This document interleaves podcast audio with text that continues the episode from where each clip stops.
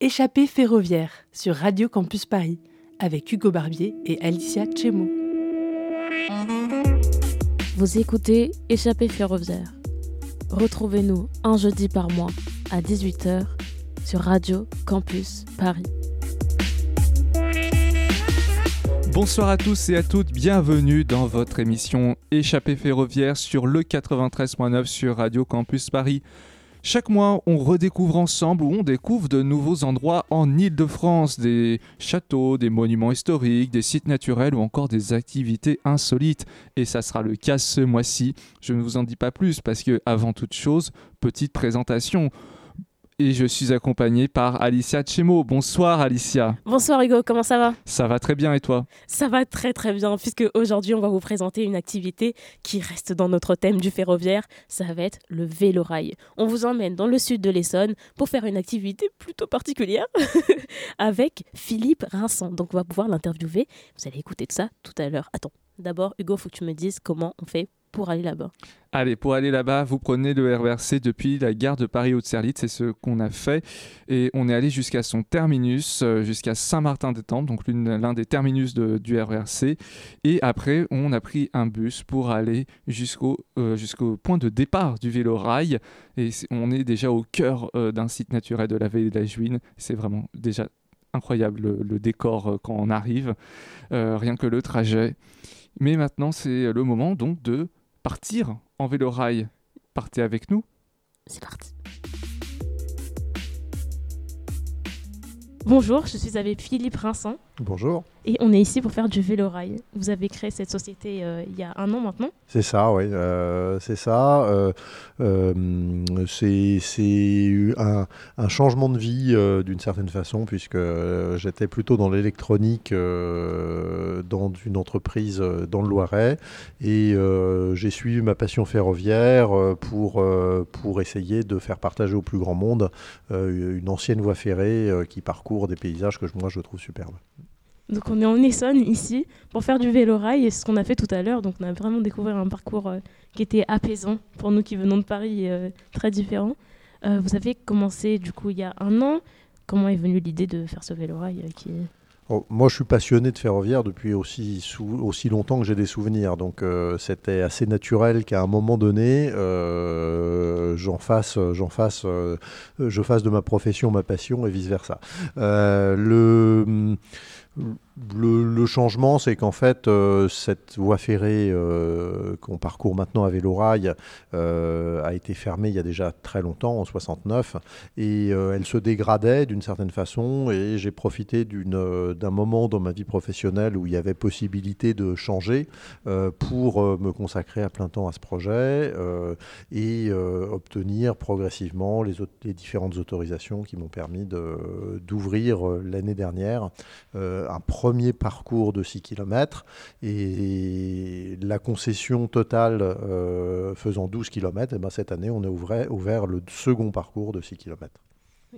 Donc vous avez vraiment repéré l'endroit euh, comme ça par hasard et finalement... Ça faisait très longtemps que je repérais des endroits sans même en avoir conscience.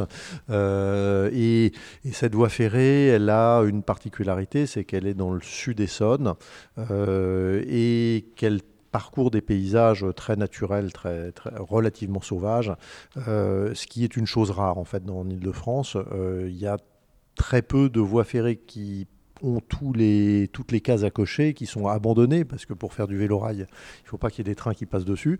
Euh, elle est euh, sur un parcours où il y a assez peu d'habitations, pas trop d'usines, euh, donc quelque chose d'assez d'assez sauvage.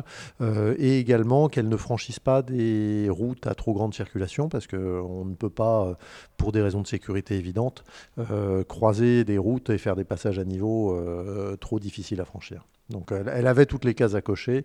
Et puis accessoirement, moi je suis du, nord du département de l'Essonne, plutôt de, de Palaiseau. Euh, et ça me permettait de, venir au travail dans mon nouveau bureau, entre guillemets, euh, avec les oiseaux et les arbres, euh, assez facilement tous les matins. D'ailleurs, vous n'êtes pas tout seul pour faire tout ce travail. Vous êtes avec une autre personne? Oui, c'est ça. On est deux, à, avoir l'énorme prétention de vivre de cette activité. Euh, euh, moi, je suis passionné de ferroviaire. Gaëtan, qui euh, a rejoint la société en juin de l'année dernière, donc un peu avant qu'on ouvre vraiment, lui est de la vallée et il est passionné de vélo et de mobilité de façon générale. Et donc, voilà, on, est vraiment très heureux de travailler sur ce sujet et d'offrir au plus grand monde la possibilité de faire un tour en vélo. Rail. Parce que ce qui m'étonnait le plus, en fait, c'est que vous avez aussi conceptualisé les euh, vélorails. Oui, alors ça c'est presque par accident euh, parce que en fait dans la entre le, début de l'idée de dire bon bah sur cette ancienne voie ferrée on va faire quelque chose et le moment où vous pouvez vraiment faire quelque chose, vous n'êtes pas vraiment euh, maître du temps, c'est-à-dire que euh, il y a des grands organismes comme la SNCF, comme les collectivités qui doivent discuter ensemble, se mettre d'accord, ensuite vous passez ou passer l'exploitation à quelqu'un et, euh, et, et, ces, ces, échelles de temps, euh, vous les maîtrisez pas trop. Donc en fait, j'ai eu à un moment, euh, euh, en gros un an, pendant lequel euh, moi j'étais prêt, mais je ne pouvais pas travailler sur le projet à proprement parler. Et je me suis dit que c'était parfait pour développer des, des vélorails, justement, qui correspondent mieux à mes attentes que ceux qui existaient. Il y, a une soixantaine de vélorails en France, donc il y a déjà des engins qui existent, qui sont homologués. mais un an, c'était pile le temps qu'il fallait pour, pour mettre au point quelque chose qui correspondait mieux à ce que j'espérais ou j'attendais du vélorail. Vous êtes tout seul à faire ça, en tout cas de faire tout ça, et c'est impressionnant. Merci. Euh, oui, non, mais c'est beaucoup, de, travail, mais euh, euh, le vélo-rail est très dépendant quand même de des conditions météorologiques. Donc là, ce matin, effectivement, il faisait pas très très chaud, donc en faisant de l'activité, ça va. Mais par exemple, l'hiver, aller faire un tour de vélo-rail, c'est quand même pas forcément un énorme plaisir quand il fait pas beau, qu'il fait froid et qu'éventuellement il pleut. et donc, on ne peut ouvrir de toute façon que 8 à 9 mois dans l'année. Donc, il y a 3 mois pendant lesquels on est en mode euh, hivernage et non pas hibernation. Parce que l'hiver, il y, a des... y a du travail aussi, vous allez... Euh, oui, on entretient la voie ferrée. Euh, euh, donc on la répare, on repère tout au long de la saison les zones où il faudra qu'on intervienne l'hiver. Si bien sûr il y a quelque chose d'urgent à faire, on le fait immédiatement, mais globalement on passe environ une semaine par kilomètre de voie ferrée à entretenir, à changer des traverses, à enlever des souches, à faire des choses qui sont nécessaires pour que la voie reste praticable en toute sécurité et, euh, et qu'on ait confiance à la fois quand nous on circule dessus et quand les gens vont circuler dessus. Ici, vous avez 12 vélorails, 13. 13. 13. Ça porte bonheur. et bientôt 18. Ouais. Euh, oui, oui. Bon, on, avait ouvert l'année dernière, on avait euh, 8 vélorails. Euh, et euh, alors, on a été un petit peu victime de notre succès, c'est-à-dire qu'on était, on a été complet en gros de l'ouverture en, début juillet jusqu'à, jusqu'au 31 août. Il n'y a pas eu une seule place disponible sur les vélorails, donc c'était très bien, on était très contents. Mais attendre deux ou trois semaines pour faire un tour de vélo c'est peut-être un peu excessif pour le, pour, le plaisir que procure la balade. Euh, donc, euh, donc effectivement, on a renforcé considérablement euh, le, nombre d'engins et pour l'instant, les, les parcours sont parcourus l'un après l'autre, c'est-à-dire qu'on on fait 6 km dans un sens, 12 allers-retours, ou 6 km dans l'autre, avec l'ensemble des vélorails disponibles. Et à partir du mois de juillet-août, on aura 9 euh, vélorails sur chaque parcours. Donc on, aura, on pourra choisir son parcours et, partir en même temps d'un côté ou de l'autre euh, sans problème. Donc ça, c'est. Euh, et après, normalement, avec 18 vélorails, on n'a plus besoin de rien. Bon, on invite nos. C'est bientôt les beaux jours, donc on invite nos auditeurs à, y aller bientôt. eh bien, écoutez, si vous avez apprécié, je pense que vos auditeurs apprécieront aussi. Je voulais revenir par rapport au parcours qu'on a effectué nous ce matin. Donc, nous, on a effectué un parcours en direction de Méryville. Oui. Donc, par rapport à ce parcours-là, on va en fait, on traverse vraiment plusieurs types de paysages déjà. Ce qui est intéressant, c'est que déjà, ça n'a complètement aucun rapport quand on commence, par exemple, notre parcours, si on vient de Paris, de la métropole, c'est une, enfin, une fracture, mais du coup, ça, on ressent vraiment un véritable plaisir à, à faire, enfin, à conduire presque notre propre petit train, j'ai envie de dire. Et donc, on traverse des paysages euh, avec des feuillus, des pins, aussi des résineux. On traverse aussi des, paysages avec euh, du grès. Euh, est-ce qu'il y a, d'autres choses aussi? On traverse aussi. Euh, enfin, on longe aussi euh, la, Juine, c'est ça? C'est-à-dire C'est ça, oui. C'est la, c'est la, c'est la vallée, c'est la vallée qui donne son, enfin la rivière qui donne son nom à la vallée et qui a été empruntée par cette voie ferrée. Et c'est un, on va dire, c'est un concentré euh, sur les 12 km que, dont on dispose, c'est un concentré d'une de, d'une très très grande variété de paysages.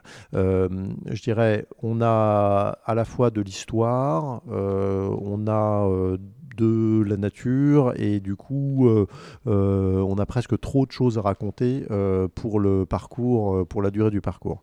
le paysage qui va vers Méréville, c'est un paysage entre guillemets d'ascension de vallée, c'est-à-dire qu'on on passe progressivement du fond de vallée, de zones humides vers, vers le plateau de la Beauce. Donc on escalade progressivement les différentes strates géologiques et donc on a la végétation qui évolue progressivement avec ce, avec cette ascension. On a aussi le plaisir de ce côté-là de parcourir un, très bel ouvrage d'art qui est un viaduc euh, qui a été construit donc en 1905 à la création de la ligne. Euh, euh, et, et, en plus, on est, on est vraiment isolé, c'est-à-dire qu'il n'y a pas de maison, pas de route, on est, on est seul avec la nature au, milieu de, au milieu de la voie ferrée. Donc c'est une expérience qui est, qui est assez dépaysante. Pour l'anecdote, effectivement, dans les périodes où ben, moi j'étais un petit peu en attente ce projet-là. Euh, je venais de me, ressourcer à pied euh, à ces endroits-là de la voie ferrée parce que quand j'arrivais, euh, pas toujours en me disant c'est vraiment dur, c'est vraiment long, etc., ce sont des endroits où, où quand on y passe quelques dizaines de minutes, on peut en ressortir en se disant ça vaut vraiment le coup, tant pis, on attend un peu et puis ça, ça, le fera. Et donc globalement, on a beaucoup de choses à raconter de chaque côté de, la vallée, avec plutôt une dominante nature sauvage du côté Méréville et plutôt une dominante vallée avec son histoire euh, du côté étampes en fait. Donc de toute façon, il y a toute une, c'est un riche patrimoine, enfin vraiment un véritable patrimoine tout au long de, des 12 km. De toutes les manières, il n'y a pas le moment, enfin à chaque fois c'est une nouvelle découverte, chaque fois qu'on pédale. Euh, mais est-ce que sur ces 12 km là, est-ce qu'il y avait quand même un point que vous préférez par rapport aux autres ou vraiment vous avez ah, c'est dur de répondre parce qu'il y a beaucoup de points. Alors, comme on a changé, comme on a réparé la voie, on a passé beaucoup de temps à chaque endroit en fait. Mais euh, euh, le, oh, le, viaduc est quand même un, point où, la vue se dégage à gauche et à droite. L'ouvrage d'art est magnifique, donc c'est quand même, euh, même si on passe dessus, on, on ne peut que deviner ces arches qui sont en dessous. Mais il, reste, il reste que c'est certainement le point d'orgue de la, de la promenade. Après, après, il y, a beaucoup d'endroits euh, qui sont des endroits plus intimes, c'est-à-dire des endroits où on va être par exemple entouré de végétation. On passe quasiment dans des tunnels de verdure à la belle saison. Euh, et ça, c'est des moments quand même un peu, euh, voilà, où quand il fait très chaud, on se retrouve au frais dans un tunnel de verdure. Voilà, c'est des endroits, moi, qui me, qui me, qui me parlent. Il y a aussi des endroits où on est entouré de lichen, parce que nous, nous circulons sur la voie ferrée, mais nous sommes les seuls à franchir cette, cette voie ferrée. Et du coup, il n'y a pas de piétons, le sol, les sols ne sont pas abîmés. Donc, on a des endroits qui sont recouverts de lichen ou de mousse. ce sont des endroits qui sont particulièrement enchanteurs, je trouve. Voilà. Mais en trouver un, ça serait certainement le viaduc. En trouver des endroits charmants euh, où on ressent des émotions, il y en a beaucoup, beaucoup. Il y a plusieurs départs aussi pour effectuer le, vélo rail. Donc, euh, par rapport aussi à ces départs-là, est-ce que vous pensez, enfin, est-ce que vous avez euh, une préférence entre euh, à conseiller aux auditeurs le matin, le, en, début de soirée, l'après-midi? Ah, C'est difficile parce que si, je dis, si je dis qu'il y en a un à éviter. Euh, non, mais, euh, non, moi j'aime beaucoup le départ du matin. C'est c'est c'est celui où il y a la lumière, il y a, il y a une lumière du matin qui est, qui est très sympa. j'aime aussi celui de, de fin d'après-midi à 16h15 parce que alors moi je vous parle, là, là, nous, nous ne sommes pas promeneurs, nous ne sommes pas à bord des vélorails, mais globalement c'est la fin de journée, donc on est, euh, on on rien après. Euh, donc s'il faut consacrer euh, un peu plus de temps avec les gens pour discuter, pour échanger sur l'histoire de la voie, etc., on est très disponible. 13h45, c'est c'est le départ de début d'après-midi. Celui-là est plus ensoleillé, donc quand il fait pas très très chaud comme aujourd'hui, c'est celui qui est certainement le plus agréable. Euh, mais j'ai une petite. Euh, voilà, je, préfère celui de 10h et celui de 16h15 pour être tout à fait honnête. Et euh, bah, tout au long du, circuit, quand on a, pu effectuer, nous, c'est pas forcément plat. Il y a des petits virages, il y a des pentes avec 1%, c'est ça apparemment Ouais, c'est ça. Donc, mais il faut pas oublier que quand on est à bord de ces vélorails, il y a l'assistance électrique.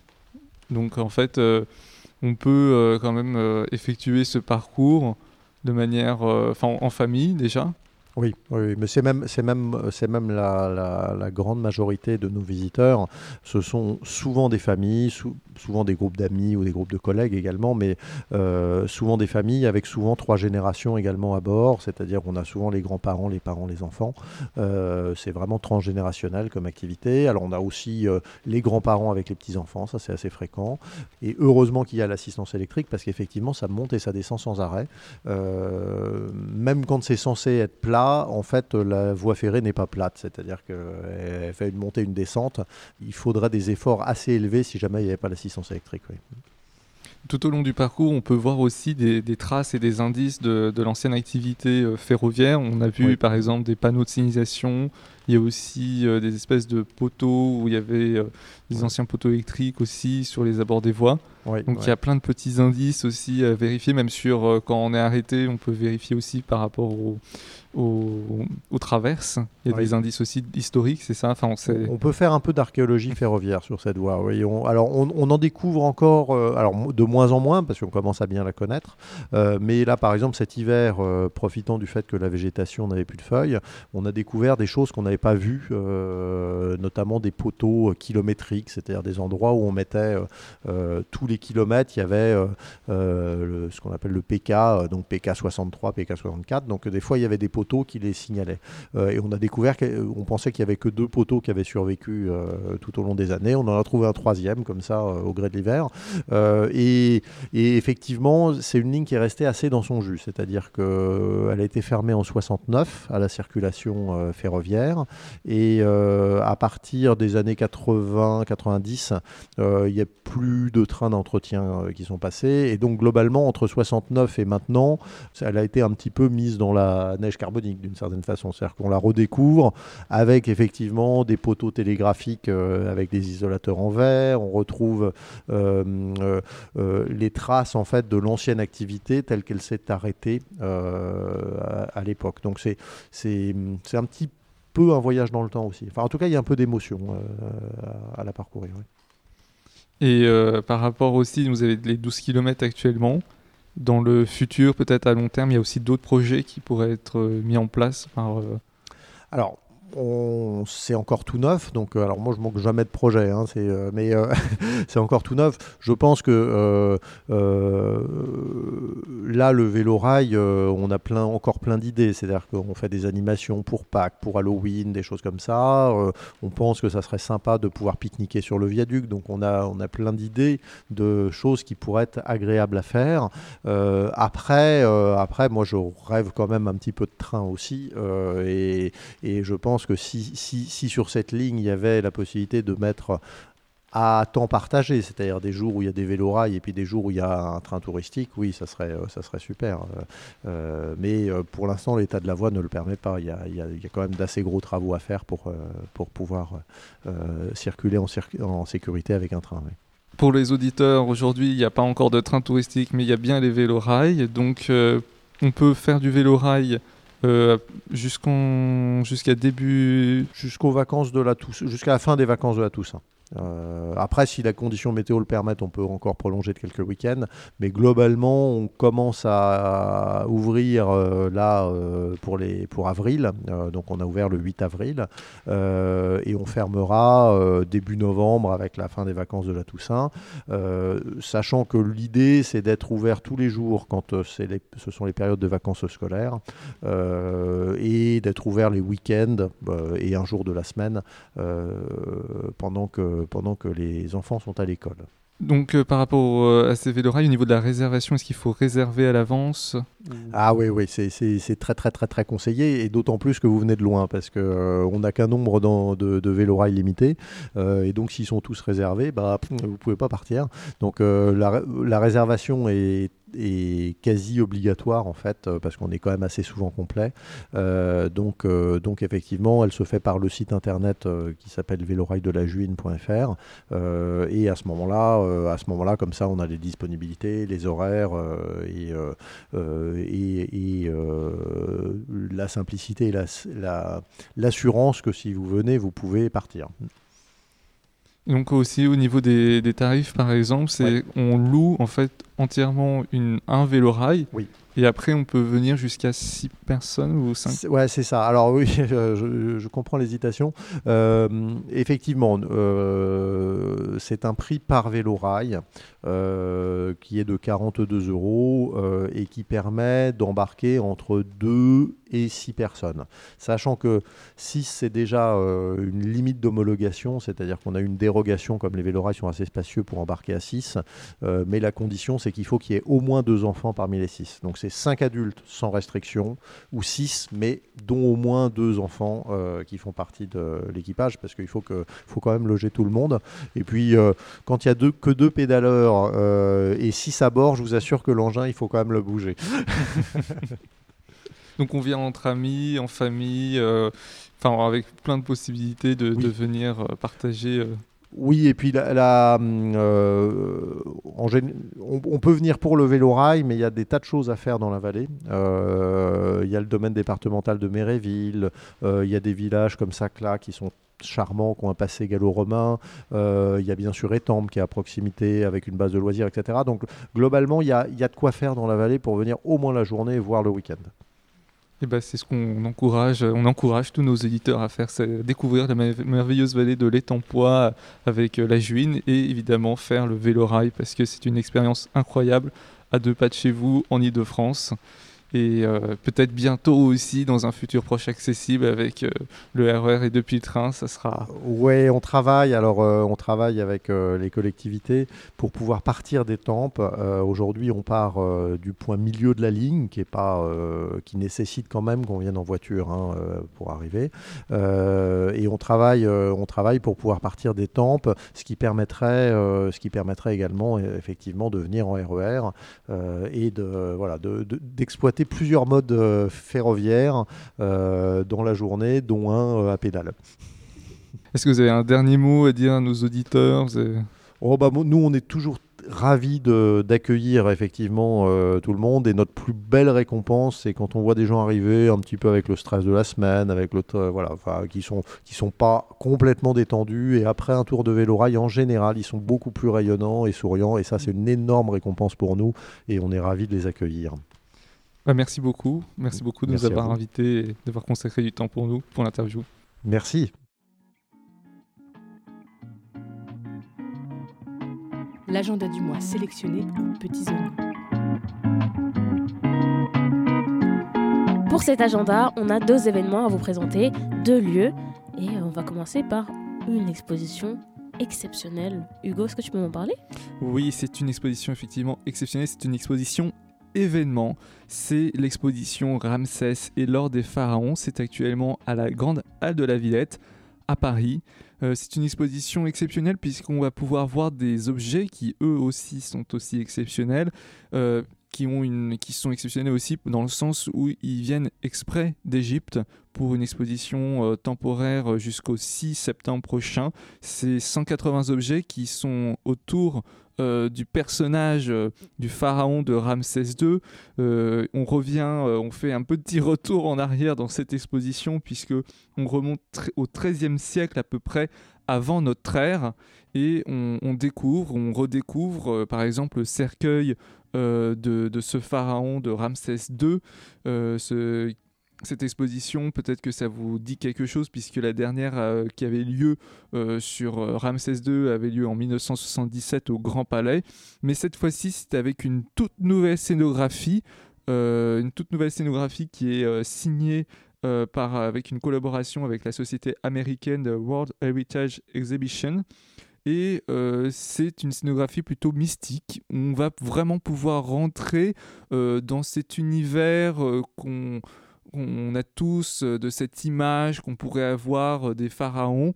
Donc on va pouvoir découvrir donc ces grands euh, ces, cercueils notamment, mais aussi des nouveaux, enfin des objets qui sont tout aussi importants. J'ai trouvé lors de cette exposition, je voulais notamment parler des momies d'animaux, des, espèces de sarcophages assez, assez particuliers et assez insolites qu'on enfin, on s'attend pas déjà de, voir dans cette exposition mais aussi euh, des, euh, des, carreaux de faïence. Euh, bref, en fait, c'est tout l'univers des pharaons qui nous est retranscrit au cours de cette exposition. Et aussi important, on a aussi donc dans cette mise en scène, on a aussi à un moment donné, on va rentrer vraiment au cœur de ces paysages, puisque on va faire de la réalité virtuelle augmentée pour découvrir encore plus euh, cet univers. Euh, donc l'exposition Ramsès et l'or des pharaons, c'est jusqu'au 6 septembre prochain. On y accède par la ligne 5, le T3B ou encore des bus à la station Porte de Pantin. Mais il y a aussi d'autres accès possibles. Si vous prenez par exemple la ligne 7, vous pouvez descendre à Porte de la Villette. Vous aurez de toute façon toutes ces informations euh, sur le site d'Île-de-France Mobilité. et on vous conseille de réserver à l'avance puisque cette exposition attire beaucoup, beaucoup de monde mais euh, vous pouvez faire aussi euh, dans un espace agréable. Hein. on ne serait pas euh, surchargé de monde, mais on s'est conseillé quand même de réserver, puisqu'on a 145 000 billets ont été prévendus même avant l'événement. donc j'espère que vous avez pris votre agenda et que vous ferez cette exposition événement. Deuxième coup de cœur de notre agenda, Alicia, c'est le musée Bourdel qui a réouvert ses portes il n'y a pas longtemps. Ouais, ça a réouvert il y a pas longtemps et du coup ça m'avait vachement intéressé. J'avais regardé les pubs euh, dans les rues de Paris et je me suis dit mais ça a l'air super sympa puisqu'en fait on a cette ambiance atelier. C'est en fait l'atelier de Antoine Bourdel qui euh, a été réutilisé aujourd'hui pour être ouvert au public comme euh, un musée. D'ailleurs un musée gratuit pour les collections permanentes. Et oui voilà ça a été réouvert. une ambiance atelier de sculpteurs et il y a aussi si vous voulez voir un peu de peinture, il y a l'exposition Philippe Cognier, la peinture d'après, qui euh, se termine le 16 juillet 2023. Et euh, là, vous pouvez voir aussi quelques peintures. Euh, ça a l'air vachement sympa. Il y a ce côté aussi un peu jardin où on peut déambuler aussi pour voir d'autres sculptures. Il y a un café-restaurant à côté pour se poser. Mais en tout cas, voilà, vous pouvez y aller. Vous pouvez euh, y aller les mardis euh, jusqu'au dimanche qui c'est ouvert de 10h, de 10h à 18h et vous pouvez prendre la ligne 4, 6, 12 et 13 et vous descendez à Montparnasse. Bienvenue. En tout cas, moi je vais y aller, ça a l'air super sympa. Et euh, voilà, c'était le musée Bourdel. Et oui, Alicia, tout même, ça fait partie en fait du réseau des musées de la ville de Paris. Et mhm. donc, euh, toutes les collections permanentes, euh, sauf euh, exception, sont gratuites. Donc, foncez dans les musées de la ville de Paris. On aura l'occasion sûrement de, de, découvrir avec toi d'autres musées de la ville de Paris dans les prochains agendas du mois. Donc, vous avez compris, chers auditeurs, dans notre petite liste qu'on vous conseille ce mois-ci, il y a l'exposition Ramsès et l'or des pharaons jusqu'au 6 septembre à la Grande Halle de la Villette, mais aussi euh, le musée Bourdelle euh, qui a rouvert euh, ses portes il n'y a pas longtemps avec une exposition temporaire jusqu'en juillet.